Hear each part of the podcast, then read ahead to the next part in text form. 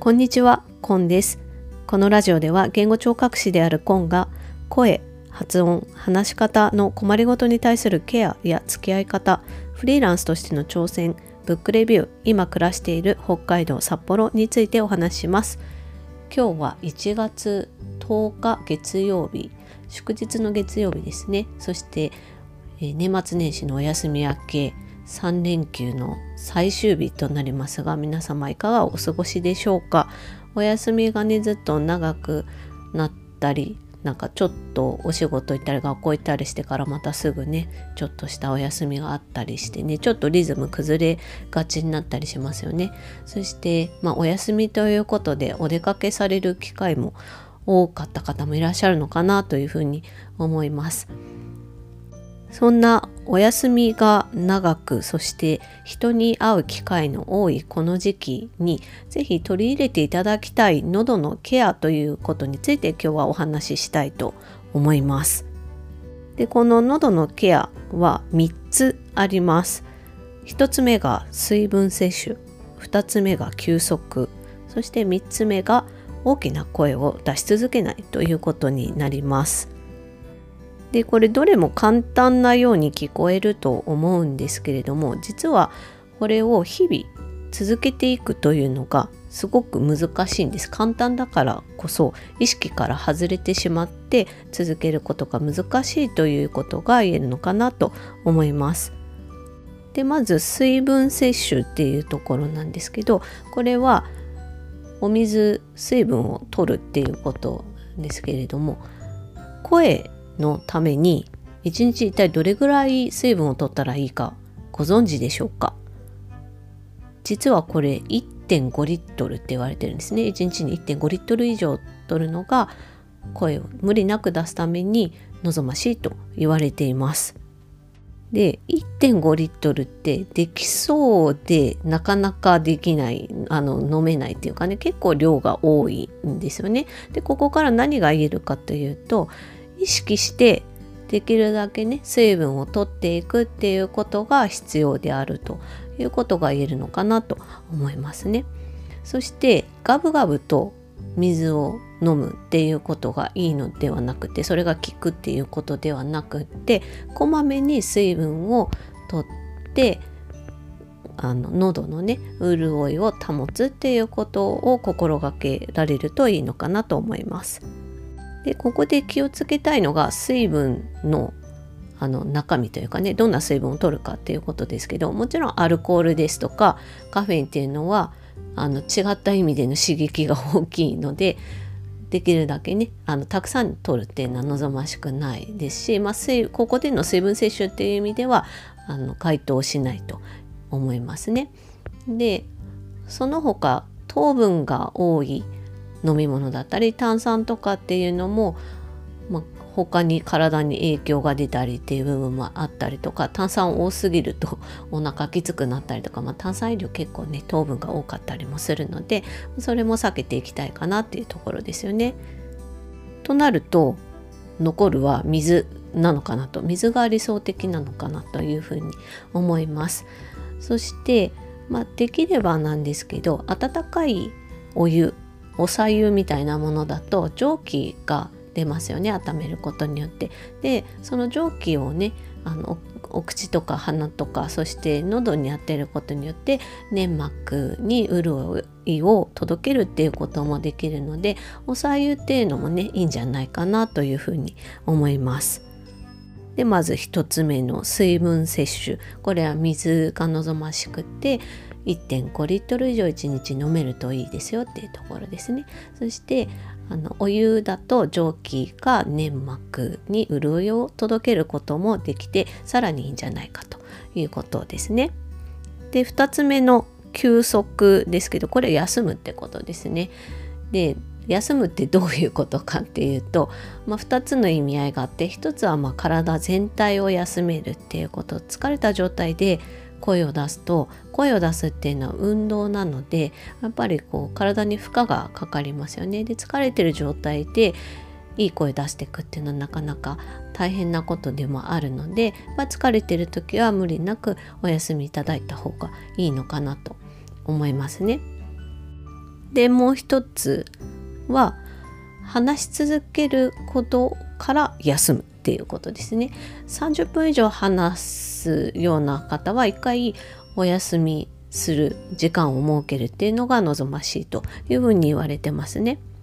話し続けるっていうことは声帯を動かし続けるって声帯っていうのは喉の管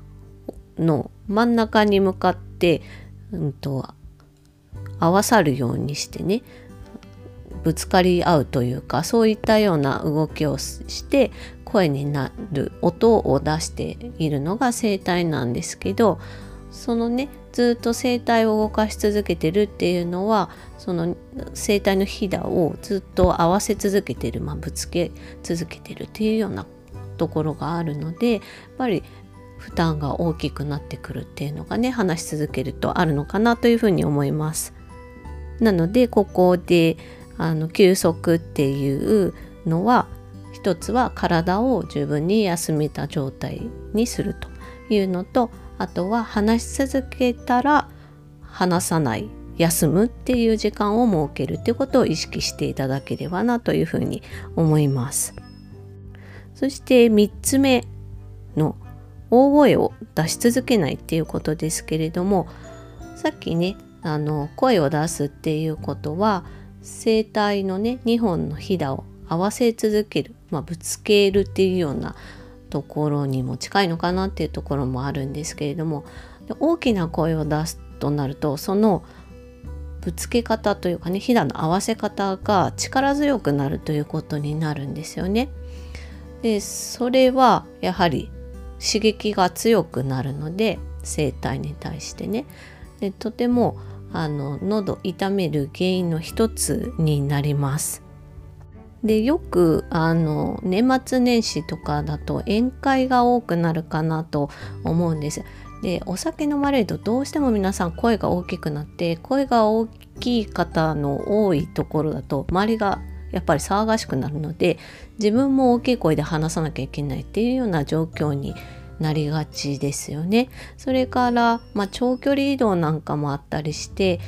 公共交通機関を使うような場所人の集まる場所例えば駅だったり空港だったりあるいは屋外だったりとかっていうところも結構ね騒音が大きかったりするので大きな声で話さなくちゃいけないっていう場面が増えてくるかと思うんです。じゃあどうしたらいいかっていうことなんですけれども2つ方法があると思います。1つは物理的な距離を縮めるっていうことですね。話す相手との物理的な距離を縮める。少し離れた場所にいるんであれば声が無理なく届く距離に近づいていくと。いうことをするっていうのがいいと思います。でもう一つの方法は騒がしい場所から離れて移動してそれから話すっていうことですね。少しでも静かな場所を選んでそこへ移動して話すっていうことで大きな声を出すっていう状況から少しねあの遠ざかることができるのかなと。その状況を避けることができるんじゃないかなというふうに思います。なので大声を出さないために相手との距離を縮めるもしくは騒がしい場所から離れて静かな場所をねできるだけ選んでそこへ移動してお話しするというふうにされるのがいいかなというふうに思います。ここまでお話しした喉のケアですねすぐに取り入れられるものとして3つご紹介しました。1つは水分摂取これは1日1.5リットル以上飲むことが望ましくてそして水分の中身としてはお水が良いのではないかとでさらにお左右なんかだと上気がね粘膜を潤すっていう効果も期待できるのではないかということですね。で2つ目は休息疲れていたらゆっくり休むそして話し続けたら休む時間を設けるとでこれ目安としては30分以上話し続けたら休むっていうことを意識していただければと思います。で3つ目は大声を出さないようにするということですね。どうしても宴会だったりとか騒がしい場所っていうところにこの時期行くことが多いかと思うんですけれどもそういったところでお話しするっていうことであれば相手との距離をできるだけね無理なく声出せる距離に縮めてお話しするもしくは騒がしい場所から静かな場所へ移動してお話しするそういったことをされるのがいいのかなと思います。で今日お話しした内容は私のインスタグラムにも今夜8時に投稿して8時か8時半かなに投稿してますのでもしよかったらそちらの方もご覧いただいてよかったらいいねですとかコメントをいただけますと大変励みになります。よろしくお願いします。そして今日のお話ですとかこれまでの、え、音声配信月曜日から土曜日までしております。その中で何かいいなと思ったものがあればいいねですとかコメントいただけますと大変嬉しいです。というわけで今日はこの辺で終わりにします。最後までお聴きいただきましてありがとうございました。Carpe Diem。チャオ